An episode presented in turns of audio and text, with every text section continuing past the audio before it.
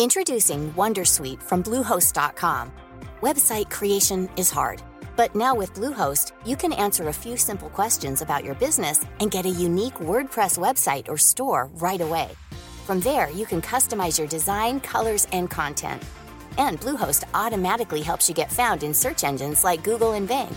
From step-by-step guidance to suggested plugins, Bluehost makes WordPress wonderful for everyone. Go to bluehost.com/wondersuite. Say hello to a new era of mental health care. Cerebral is here to help you achieve your mental wellness goals with professional therapy and medication management support. 100% online. You'll experience the all new Cerebral Way, an innovative approach to mental wellness designed around you. You'll get a personalized treatment plan from a therapist, prescriber, or both in a safe and judgment free space. Your cerebral therapist or prescriber will outline a customized plan with clear milestones along the way so you can get to feeling your best. With Cerebral, you're not alone in your mental health journey. We're here to empower you to live a fulfilling life. So take that first step towards a brighter future and sign up today at cerebral.com slash podcast and use code ACasts to get 15% off your first month. Offer only valid on monthly plans. Other exclusions may apply. Offer ends July 31st, 2024. See site for details.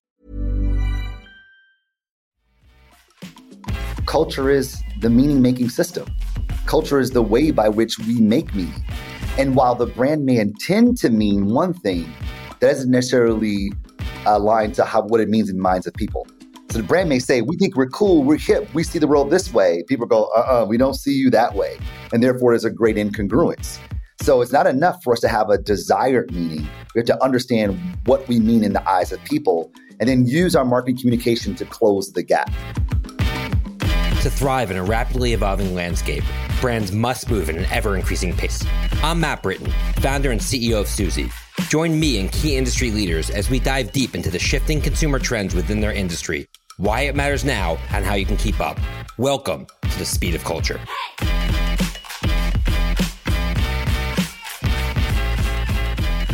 Up today, we're going to be speaking with a good friend, Dr. Marcus Collins, Chief Strategy Officer at Wieden Kennedy. Marcus, great to see you today. It's good to be here, Matt. Man, how's it going? Good, man. I've been so excited to have you on this podcast ever since, frankly, we launched because our podcast is called The Speed of Culture. And when I think about that title, there are very few people that I connect that with as much in the industry as yourself. So, really excited to jump in. We're going to get uh, started by quickly getting a little bit to know about you and your real diverse background, which led you to where you are today. So, why don't you jump into how you ended up as the Chief Strategy Officer at Wieden Kennedy? Oh man, that's a that's a a winding road, as one would say. I started off as an engineer, surprisingly, because I thought material science uh, and polymers were interesting. So I realized probably not the best way to describe material science and engineering. Interesting, yeah, but definitely not cool. So I, when I graduated from undergrad, I went into the music business. Uh, did a startup where I was writing, recording music for a living. Realized the music industry sucks. After a little bit of success, then went to go get my MBA. Then went into into marketing uh, found myself doing partner marketing at iTunes. End up meeting Matthew Knowles, who's Beyonce's father. And he says, Let me get this straight. You're an engineer, you started a music company, uh, you have an MBA, you worked at iTunes, and you're black. Like, dude, you don't exist. You're not real. You're a unicorn. Like, no, I'm real. Totally. He's like, well, you should come run digital strategy for Beyonce. And I'm like, yeah, I should totally do that. So I moved to New York, ran digital strategy for Beyonce, uh, before moving into the world of, of, advertising, actually with our, our mutual friend Avi Savar uh, at Big Fuel. Uh, really learned sort of the ins and outs of, of social. Like, what does it mean to be a social marketer? It was like boot camp for social in a lot of ways. Um, while I was there, I ended up meeting Steve Stoute, And Stoute, a once music guy turned agency guy, kind of a hybrid of the two, it's kind of felt like it was the perfect intersection of the things that I'd always been excited about and he offered me the opportunity to build the social practice of translation. So I went and did that. And during that time, you know, launched like the Made in America Music Festival for Budweiser, launched Cliff Paul campaign for State Farm, moved the New Jersey Nets from New Jersey to Brooklyn and become the Brooklyn Nets. Uh, just like some really cultural work. I started to really understand what it meant to impact culture. And then from there, I moved over to, to Doner, started working in the world of academia while, while also working at Doner in Detroit, my home my hometown. Ended up getting a PhD, really marrying academia and practice, right? This academic gap trying to trying to bridge, and now find myself here at Wieden uh, run, running strategy here in the New York office, and it's been it's been a blast. Wow, what a journey! I know you're still very much in the middle of it. So you mentioned a couple of things there. You mentioned that you were in the uh, music business in the early 2000s, and you know you realized quickly that the music industry sucked. Why did it suck, and what opportunities did you see there? And was it an easy decision to kind of move out of the music world to go into the agency side, or was that something you struggle with? No, it was really it was a really difficult decision because I love music and I love what music does for people. I love the way that it connects people. You know, if you love Frank Ocean, like I love Frank Ocean, we're going to be best friends, right? We so much to talk about. Or, you know, if a song resonates with me like it resonates with you, it brings us closer together. It fortifies you know, these human connections, these bonds that we have. There's, I don't think there's, there's much on, on the planet Earth that has that sort of that, that sort of catalyst to it.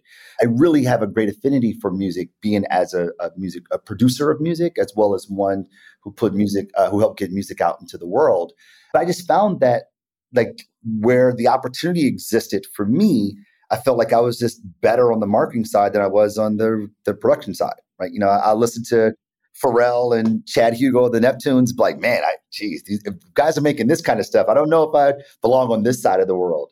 And then once I was on the the more the marketing communication side of the world, you know, work with Beyonce, you know, experience a lot of success because it's it's Beyonce. But I'd ask myself, like, is this success because of me or because of her? Clearly, it's because of her. Um, and I had to wonder, like, how good how good am I? Don't sell yourself short, man. Eh, it's, it's Beyonce. Let's be honest. It's Beyonce. so to ask myself, you know, was it because of her or was it because of because of me? And when you look at the Beyonces in the world relative to the other artists that exist in the world, there's a huge differential right? And there, and because of that, it just felt like there wasn't a lot of opportunity for me to do the things that I was most excited about with the kind of artist that I was most excited about. And I feel like there's a great opportunity to do that through marketing communication. I mean, even if you think about this time, it's like 2010, 2011, marketers are doing a better job of breaking new artists and new music than the music industry was. And I felt like, you know, these folks on the advertising side understand the vehicle of music and how to leverage it in a way that gets people to consume, to propagate, and to tell other people about it and that are like themselves than the music industry was. I feel like if I want to get better at that, I should probably do it with people who do it best. Yeah, and I mean, you raise an interesting point. I think in the pre-digital world, the only music that was popular were the records that were getting heavy rotation, you know, on Hot 97 or Z100 or, you know, whatever the clear channel station might be in your market. It was controlled from the boardrooms. And now it's like so many other industries, what goes hot is not controlled by the boardrooms anymore. It's driven from the, from the sidewalks. And now the biggest arbiter of popular music is TikTok, right? And TikTok is generated by individuals and, and an algorithm. So it has switched over. And now the music industry is much more a reflection of consumer culture as it is big business. Exactly. So you give power to the cultural consumers, right? The people who give value to things. They become the arbiters of what is worth listening to, what is worth talking about. And I feel like that kind of meritocracy just didn't really exist in the music industry that, that I grew up in. And I just found, I felt that marketers, be it agencies, be it brands, or be it these artists themselves, these are the ones doing a better job of it than the institution that we know as the music industry. And do you think there's a role for music in, with every brand? I mean, any brand that wants to make an emotional connection, I don't think there's anything more powerful than music than, than that, right? Music is the perfect vehicle for storytelling. It is a great staple when we think about folklore within groups of people. You know, we have hymns, we have, uh, uh, you know, prayers, we have, uh, you know, our the gathering songs, the lullabies. These things become ways by which we socialize what people like us do. I mean, it's no it's no wonder why hip hop music is the most consumed music genre in this country. Right? It is a vehicle for expression of cultural facts of what people like us do. And as marketers, we know the power of stories. We know how important stories are. So we understand how music plays as a vehicle to help tell these stories in meaningful ways. Yeah. So you joined Wieden and Kennedy a little over a year ago. For those in the audience who don't know what Wieden and Kennedy is, they're one of the most iconic ad agencies really on the planet. And being chief strategy officer is, you know, is no small job. And you have obviously a big challenge ahead of you in keeping the reputation of that agency with the work that it puts out. What drew you to Wieden and Kennedy and, and describe what your role is there? So for me, I came to the conclusion some years back. There's no I didn't discover this. This wasn't discovery. It's just revelation on, on my part uh, from for myself is that there is no vehicle more influential on human behavior than culture. Full stop. And the best marketers, the best advertisers in the world don't create ads. They create cultural product, cultural production, like music, film, video, uh, literature, podcasts, right? Comic books. These are things that we use to express our cultural subscription to help us navigate our day to day lives. And I felt that if I were going to work for an agency, I wanted to work for an agency that saw the world the way I did. That cultural production is really what we aim for. And I think when you look at Wieden+Kennedy's 40 year uh, body of work, the best work are all cultural production from everything Nike, you know, just, just do it, Dilly Dilly, most recently McDonald's, um, and and uh, and our fan truths. Like think about famous orders, for instance. Right, these things are all means of cultural production. And I say, like these guys are actually doing what I teach about, what I read about, what I write about, and when I look at the work that I'm most proud of, are all demonstrative representations of that thinking. And I say, I figured this is my opportunity to kind of run with the 96 Bulls in a lot of ways. Run with, with the guys who are kind of doing the work that I aim to do as both a practitioner as well as as an academic. So I come to the New York office to head up strategy in the New York office. You know, we are an international organization, so we have eight different offices. I run strategy in, in the New York office, and our, my job is to to help provide a lens by which we can see the world through cultural frames. That we can understand the way people make meaning, how people translate the world, so that the work that we put in the world is congruent with their worldview. And they can say, oh, that brand gets it. That brand sees the world the way I do. People use that brand to communicate their identity and socialize with people who are just like themselves. Yeah. And the framework you're describing is, I think, a lot more challenging than the traditional madmen world of advertising, where it's what is the unique selling proposition of a product, you know, that, you know, 350 horsepower, 20% more absorbent, and just push it out in an ad right? That was kind of the pre-digital world. And, you know, in that clear channel world, in the ABC, NBC, CBS world where consumers didn't have a choice, you could take those ads and shove it down a consumer's throat until they would buy the products. But now consumers have choice. So I think what you're really talking about, the shifting, and it's been a shift that's going on for quite some time from advertising to content, right? Content is consumer first. Consumers identify themselves with culture. And that's a different approach. And it's an approach that many brands have tried and failed, and other brands like Nike have done a great job in doing. Where I've seen a lot of companies struggle, and I'd love to hear your thoughts on this, is that when you try to insert culture into a brand, right? Don't you have to strip down what that brand really means, what where they have a right to play and connect them together so it's not a total miss? Like what is that process? Because I can imagine it's sort of risky business in some ways doing that. I mean, 1000%. I mean, you, hit the, the nail right on the head. You said, what does the brand mean? Culture is the meaning making system. Culture is the way by which we make meaning. And while the brand may intend to mean one thing, that doesn't necessarily align to how what it means in the minds of people. So the brand may say, we think we're cool, we're hip, we see the world this way. People go, uh-uh, we don't see you that way. And therefore there's a great incongruence. So it's not enough for us to have a desired meaning. We have to understand what we mean in the eyes of people and then use our marketing communication to close the gap. So the notion of like inserting ourselves in culture, I don't know if that's the best the best verb to use. We insert ourselves in it. Instead, we ingratiate ourselves into it. And that is culture it are it's the system by which people see the world and operate in the world. It's our governing operating system. So the idea then is how does our brand become congruent with people's governing operating system. And that happens because they are congruent. The brand sees the world the way I do. And because the brand sees the world the way I do, I use the brand to express my identity. It's not about the brand, it's really about me. And when the brand and I are congruent, I go, oh man, that brand is for me because I see the world similarly. When I use that brand, I use it as a mark of identity.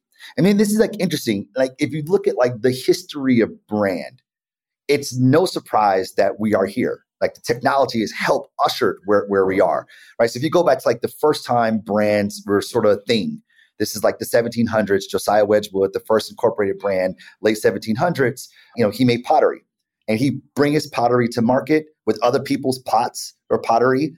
And he said, I don't want people to mistake their pottery for mine. So he put his name on it, right? As a mark of ownership, as a legal mark of ownership. right? And the idea then, if you were doing brand marketing, is you put your label on things to say that it belonged to you, right?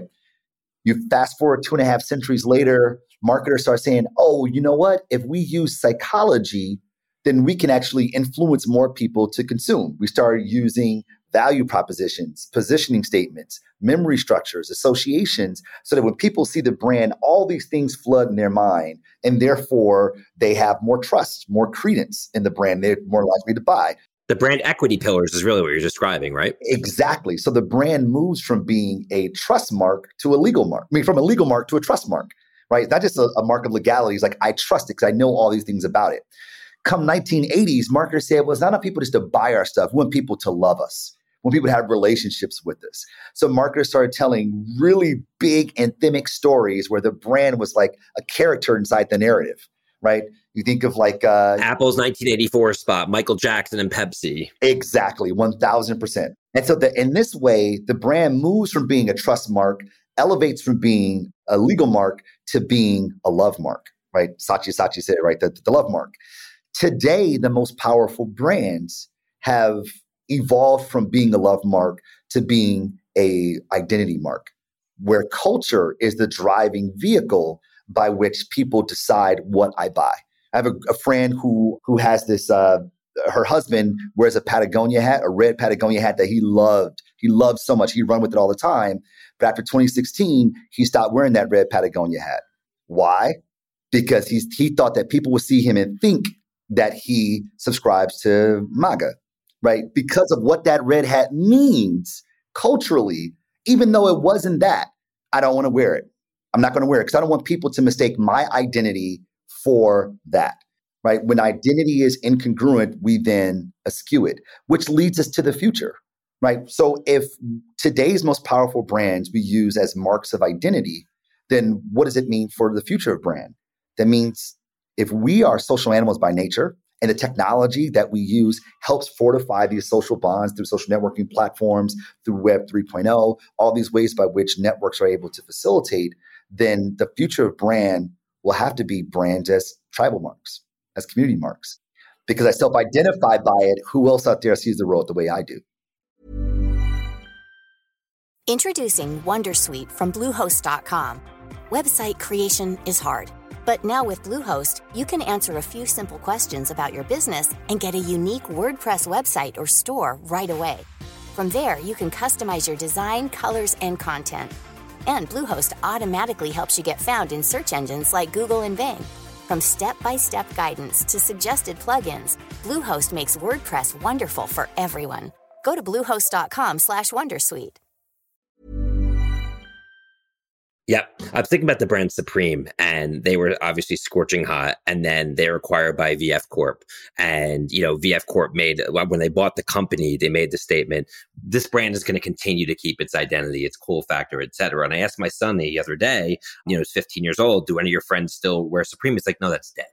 And when he told me that, I was starting to think, well, is that because what made Supreme what it really was to begin with was so truly authentic? And the second they sold out, whether the, the acquirer knew it or not, they were essentially, you know, disintegrating everything that made Supreme special. And then it just became a legal mark. Yeah. It's kind of antithetical to the street, the skater culture that birthed Supreme, right? When those things are no longer analogous, the meaning that was once associated with it becomes degraded. And therefore you go, it's still as valuable. Yeah. So what do you do with brands that aren't an Apple or a Patagonia or a Nike, like a, you know, laundry detergent or a feminine care product or a soap? Doesn't that become a lot more challenging to have as a type of mark that really allows people to identify with? Well, I think that you have to transcend the category that it's in and think about the brand. I mean, the brand is a signifier that conjures up thoughts and feelings on behalf of a company, a product, institution, organization, or entity. A signifier. It has meaning. That meaning conjures up thoughts and feelings. So you take a soap brand, like, well, how do I make a soap brand have conjure up thoughts and feelings beyond the value propositions? Well, how does the brand see the world? I mean, like, as we talk about soap brands as a way to diminish what could be a culturally relevant brand, you know, we just point to Dove. Right? Dove believes in encouraging uh, self-esteem right? Like that's what it believes. It so happens to sell shampoo. Like Nike sells a commodity, it sells sneakers, right? But Nike never talks about like where the leather is sourced or, you know, or how comfortable the sneakers are. Never, right? They talk about a point of view, a way of seeing the world. And people go, I see the world that way. Every human body is an athlete. I see the world that way. And wearing Nike allows me to project my identity. Right. So, Marcus, you're somebody who's not only incredibly book smart. Uh, you know, you're obviously incredibly street smart as well, and you get it from both ends, which really makes you a one of one, in my opinion. And I think that a lot of people who want to go into marketing, advertising, really any creative industry, should strive to have that type of knowledge. Where do you get your information from? What do you feed your brain to get to where you are? It's a really good point. I feel like uh, it was that great the poet, the Nigerian poet says, "Too foreign for home, too foreign for here, never enough for both." I sort of feel like I'm like on this island, right, where this academic practitioner island, where I'm taking things that we rigorously interrogate in academia and apply it to the work that we do, right? Because there's no point in having knowledge that we can't use, but it's also kind of fruitless to have all these skill sets, but not a governing operating system or, or a way of seeing the world to help direct those skills. So for me, you know, I invest myself heavily in, in the academic literature because these people have dedicated their entire lives to studying one small thing, right? It dedicated their entire such as what type of academic literature? So I mean, I study a lot. My repertoire is in the world of, of, of sociology. So I read a lot of Pierre Bourdieu. I read a, a lot of Durkheim, a lot of Max Weber, a lot of Raymond Williams, like people who study culture, people who have like interrogated culture in a massive level. Likewise, you know, I still read things that are contemporary as well. I mean, I read the trades, right? I read the Adweeks of the world and, and contribute to the Adweeks of the world so that we can have understanding of how these things are applied today. It's really consuming from both ends of the whale, the whale, the W E L L well, and finding ways to, to converge the two. To think one without the other is is looking at the world through a peephole. And I've just found the biggest cheat code for me has been investing myself in the behavioral sciences, investing myself in the scholarship, and finding ways to apply it. You get more predictability in the outcomes than just throwing spaghetti at the wall to see what sticks. Yeah, well, you were able to create frameworks, I imagine, to it versus just being sort of scattershot with it, whatever the hottest new idea is. And, and that's the hope, right? It's just adding just more more rigor to the work that we do. Um, and the idea is to bring some of that thinking into what we do as an agency. So it's not just, hey, this would be cool or what if, just because it seems like it's interesting, but like, hey, this is what we know of humankind. This is what we've known for over a century about how people consume or how people operate. Let's use that to inform things that are also interesting. And you mentioned, you know, your work at an agency. I mean, how has the role of an agency changed over time and, and has that impact your day-to-day life at Wieden Kennedy?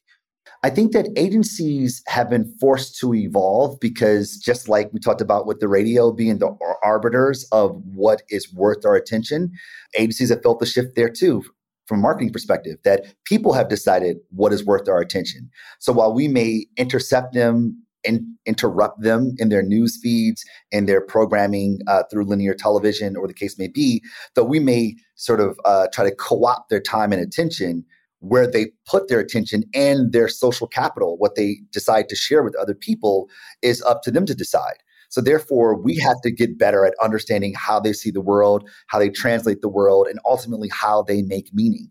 And like, you know, whether we do that through a very rigorous way, i.e., doing qualitative research, ethnographic, ethnographic, anthropological research, or uh, whether we do that sort of serendipitously by kind of just kind of walking the streets of New York and kind of seeing what people are doing, or in some cases, maybe a combination of the two, it's forced us to think more through the eyes of people than through the eyes of what we think are cool. Just like the program director can't say, I think this record is cool, so this is what we're playing, this is going to be hot those things are not analogous. So it sounds like what you're trying to accomplish is as much about understanding human behavior and as you talk about ingratiating into that culture versus trying to change that human behavior. Exactly. Right? Like it's it's really seeing where the flow is and where you can drop into it versus hey, you're doing this but instead do that because that I think that becomes a lot harder to do. That's right. It's like getting beneath the surface of trends, what people are doing, what's cool right now, going one step beneath it to understand why are they doing it? What are the underlying physics of human behavior and within this group of people, this subculture of people, this collective, this network of people, and how they make meaning? What are the governing cultural characteristics that make them feel like this is the kind of thing that people like them do. Because if we understand that, we're not chasing lightning in a bottle. We are following people with a great, the great amount of intimacy. And that to me, I think is like one of the biggest, biggest misnomers when it comes to marketers in today's hyper connected digital world is that we have more information than ever before, way more information, reams and reams of information. But while we have more information, we don't have greater intimacy. And we mistake information for intimacy. But intimacy requires us getting really close, understanding the governing underlying physics on why we do what we do. The better we do that, the better we'll be able to ingratiate ourselves into people's cultural zeitgeist. And when you talk about understanding consumer trends, like how does one go about doing that? This is where the street smarts come in, right? You talk about how you identify your your book smarts and and your deep domain expertise in sociology. Now we're talking about street smarts and understanding consumer culture. How do you unpack that? How do you understand the why? What are the steps?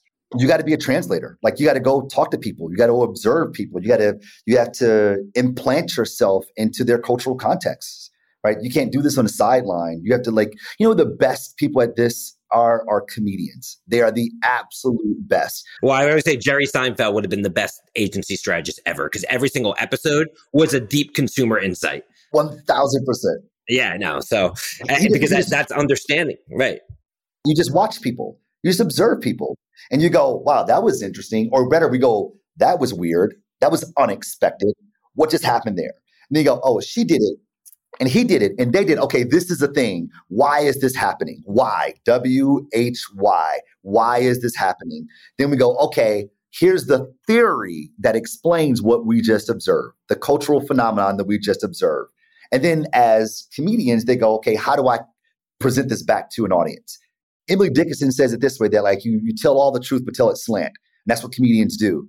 They observe cultural phenomenon social phenomenon they identify why it's happening, the theory, the underlying physics is why this thing's taking place. And they find a way to communicate it people go, oh, that's just like me. I totally do that. Well, of course you do. Same thing with memes. People share memes on Instagram. This is so us. This is so, and all they're doing is uncovering a truth in a way that you've never been able to contextualize it. But the humor is in the truth, right? It's just an uncovering what is real. You don't have to concoct something. That's right. And what is contextualization? Meaning making meaning, just understanding meaning. So we have to go out into the world and observe people. You got to go talk to people. You got to understand how they translate the world, right? That requires you, you got to be of the people. It's like investigative journalism. You got to go out there and understand how people are seeing things, how they are translating the world through their cultural frames, but requires understanding their beliefs, the artifacts that are meaningful, the behaviors that are normative, and the language that they use. Those are the alchemy of what we consider people's culture. If we understand their cultural frames, we can understand how they see the world around them, and ultimately then how we could communicate in such a way that what we intend to mean, what we actually mean, are congruent. That's right. And you, and you talk about, you know, Seinfeld and comedians and the new TV stars of our era are creators, right? And instead of them being on NBC on Thursday night, they're on TikTok. How much of Wieden+Kennedy's strategy and your overall, you know, approach towards this is now integrating and communicating with these creators who seem to have their finger on the pulse of consumer culture in a way like none other. For us, you know, we don't think about media in the traditional paid media real estate. You know, we think of every cultural surface as a communicative object, right? That everything communicates and everything has meaning. And we can use these things to our advantage, to our disposal to help signal intended meaning so that what we signal is congruent with the way people see the world. And they go, oh, that brand gets it. That brand gets me. Hey, Matt, come check this out. Isn't this just what we were talking about the other day? And we share it and we propagate. And it comes with a certain level of credence that brands can't get on their own. Right. So we look at the world as as surface area and everything communicates, everything signals. And we can use these things as a way to signal on behalf of our brand based on the meaning it intends to communicate. And a big part of it, isn't it all about just being observant? Just having wide eyes about the world around you, watching, listening, seeing. Everyone's so focused on what they're going to do next, what they're going to say next, but so much of it is about listening and hearing and seeing. It's coming from a place of curiosity versus certainty. And I think that as marketers, particularly as advertisers, we've sort of like we have established ourselves like we are experts when it comes to this and we kind of stand in a place of certainty. Well, I think the idea here is that no, if we come from a place of curiosity, a place of curiosity then we go, oh, that's interesting. Let's go look into that, right? Which is where I love so much about like my academic background, is because we always stand from a place of humility. There's so much that we don't know. We just focus on the things that we, you know, we we can hone in on, right? And if we take that level of humility, that is a level of curiosity and way of seeing the world, then we can see the world through the eyes of other people in a much clearer fashion. Let's dig into the academic world. You, you, I have a quote from you. My life's work is committed to helping people realize their full potential at the highest fidelity possible. I just so happen to speak, teach, and put ideas in the world, which I thought was a beautiful phrase. And it's probably something you just knowing you just spit off the top of your tongue without even thinking about it. But what draws you to the world of um, academia and what are your sort of current ambitions there alongside your agency career? So I think my time at Translation was transformative in this way that I was running social there, uh, building the social practice, and I realized that I knew nothing about social. Why? Because social is people. Now here I come from from Big Fuel, pure play social agency, biggest social agency in the country at that time, and I knew a lot about the platforms and technology, but I didn't know a lot about people. So I started to invest myself in the social sciences. Started reading Dan, Dan Ariely, Daniel Kahneman, Duncan Watts. Like I started like reading the, these scholars to understand why we do what we do. And the more I understood human behavior, the better the work got. And I go, oh, this is the biggest cheat code. Why isn't everyone doing this? If we learn the social sciences, then there's more predictability in the work. And I found myself so excited about it that I want to write about it and talk about it all the time. But you know, you pitch ideas to clients you know, you can't spend 30 minutes talking about network theory. I was like, I need to go find another audience to talk this thing through to. So I started teaching. I was teaching at Miami Ad School while at translation, teaching at, at Hyper Island while at translation, teaching at NYU while at translation. We moved to Michigan, started working at Doner, and I started teaching at University of Michigan, my, my alma mater, twice over. And I figured that this was going to be my lane. This academic practicing space is where I feel like I operating at the highest, my highest fidelity possible. So I decided to get a PhD. So I started PhD at Temple, studying consumer culture theory, really how brands propagate and how people make meaning. And as my world began to expand because of the, the academic pursuit, the world just got clearer and clearer and clearer. And the work got sharper and sharper and sharper. So for me, in my ambitions on this trajectory is to continue to, to marry the two. I do it here at, at bring in more academic thinking into what we do. And in the classroom, I bring more practicing or practicing into, into what we do. And I just wrote a book that comes out uh, May 2023 called uh, For the Culture, which is a way to disseminate the knowledge, both from a practicing perspective as well as academic perspective, so that people can leverage this thinking into what they do as well. Whether you're a marketer or an advertiser by, by label, or you're anyone trying to get people to move, because that's the core function of marketing. And we'll certainly have to have you back on to talk about your book uh, when it comes out later this year. Yeah. And what I'm sure you get a lot of joy just on teaching and both at the agency and you know in the classroom in terms of helping young people become the next Marcus or the next Matt or whoever it may be. Talk to me about that. How you like working with with younger people and the next generation of, of business leaders. The biggest intrinsic reward that I get is helping people see the world differently. And for me, it's I feel like I tell my students that the best gift I can give you is perspective. If you can see the world differently, then the world changes. Right. And here in the agency, and I tell my teammates as well in the department that seeing the world differently changes the world. So if you adopt new lenses, then the world will shift. It's like that uh, scene from The Matrix when the kid bends the spoon. Neo goes, "How'd you do that?" The kid goes, "You don't bend the spoon. That's impossible. It's you who bends." Right. So for me, as a teacher in the classroom, as a, a leader in the organization or in, in the agency, it's really about providing new perspectives, even for my clients, providing new perspectives so that we might be able to operate at the highest fidelity possible. It's what worked for me and it was worked for for people around me. So the goal is to continue to push that forward. Yeah. And what to, to, elaborate on what I just said in terms of how you help me see the world differently is, you know, I've always thought my mind that when it comes to advertising and marketing, there's art and there's science, right? Science is the data, the metrics, the analytics. Art is the creative that brings it to life. But what you're talking about is really the thread that lives in between, right? People don't talk enough about strategy, don't talk enough about the consumer behavior, et cetera. And without that, then the art doesn't mean anything and without that, that you can't do anything with the data, right? So I think, you know, having that, I think anyone that wants to create great work, don't just think about the numbers, don't just think about the creative, but think about the consumer and and the trends and the behaviors behind it because that's where the real insights live. That's where you really are able to you know really make a difference right? Really move the needle in what you're trying to do. I mean this is exactly the same thing with music. Music is one part art and one part math. You know we're talking about we're talking about the intervals between different notes and there's a mathematics just a physics to that right? And even though something may be technically wrong it feels right right? So you always think about what it makes what the people feel when they hear it when they hear a certain a certain progression or a certain cadence or a certain rhythm right? It's all about people. And this is the thing this is like the biggest tada in everything we do as marketers that our job is to get people to move. And if we don't understand people we can't do our job do our job well into a predictable fashion and if we started understanding people then the world begins to become a lot easier to navigate Absolutely. Well, we're going to wrap it up with that, Marcus. This has been a tremendous interview, and I just can't wait for our listeners to hear it. Before we go, you know, you obviously move really fast. What are some of the things that slows down Marcus Collins in the real world that allows you to kind of take a step out of the craziness of New York City and agency life and um, really reflect personally?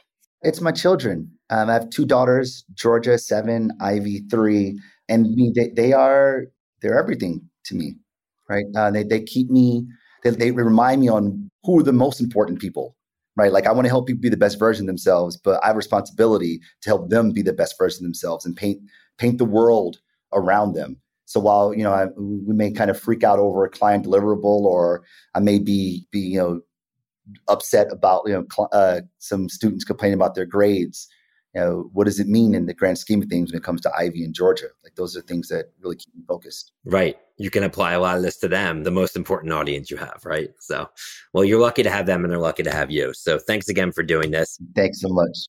On behalf of Suzy and Adweek team, thanks again to Marcus for joining us. We'll be sure to have him back later this year, or I guess it's next year to talk about the book because you said it's May. So 2023, we're going to drag Marcus back. And uh, in the meantime, be sure to subscribe, rate, and review the Speed of Culture podcast on your favorite podcast platform. Thanks again. We'll see you next time, everyone. Take care.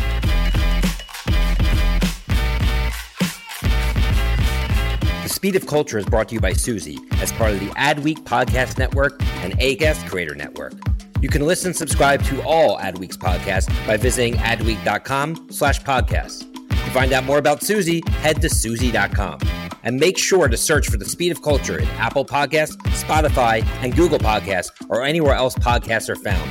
Click follow so you don't miss out on any future episodes. On behalf of the team here at Suzy, thanks for listening.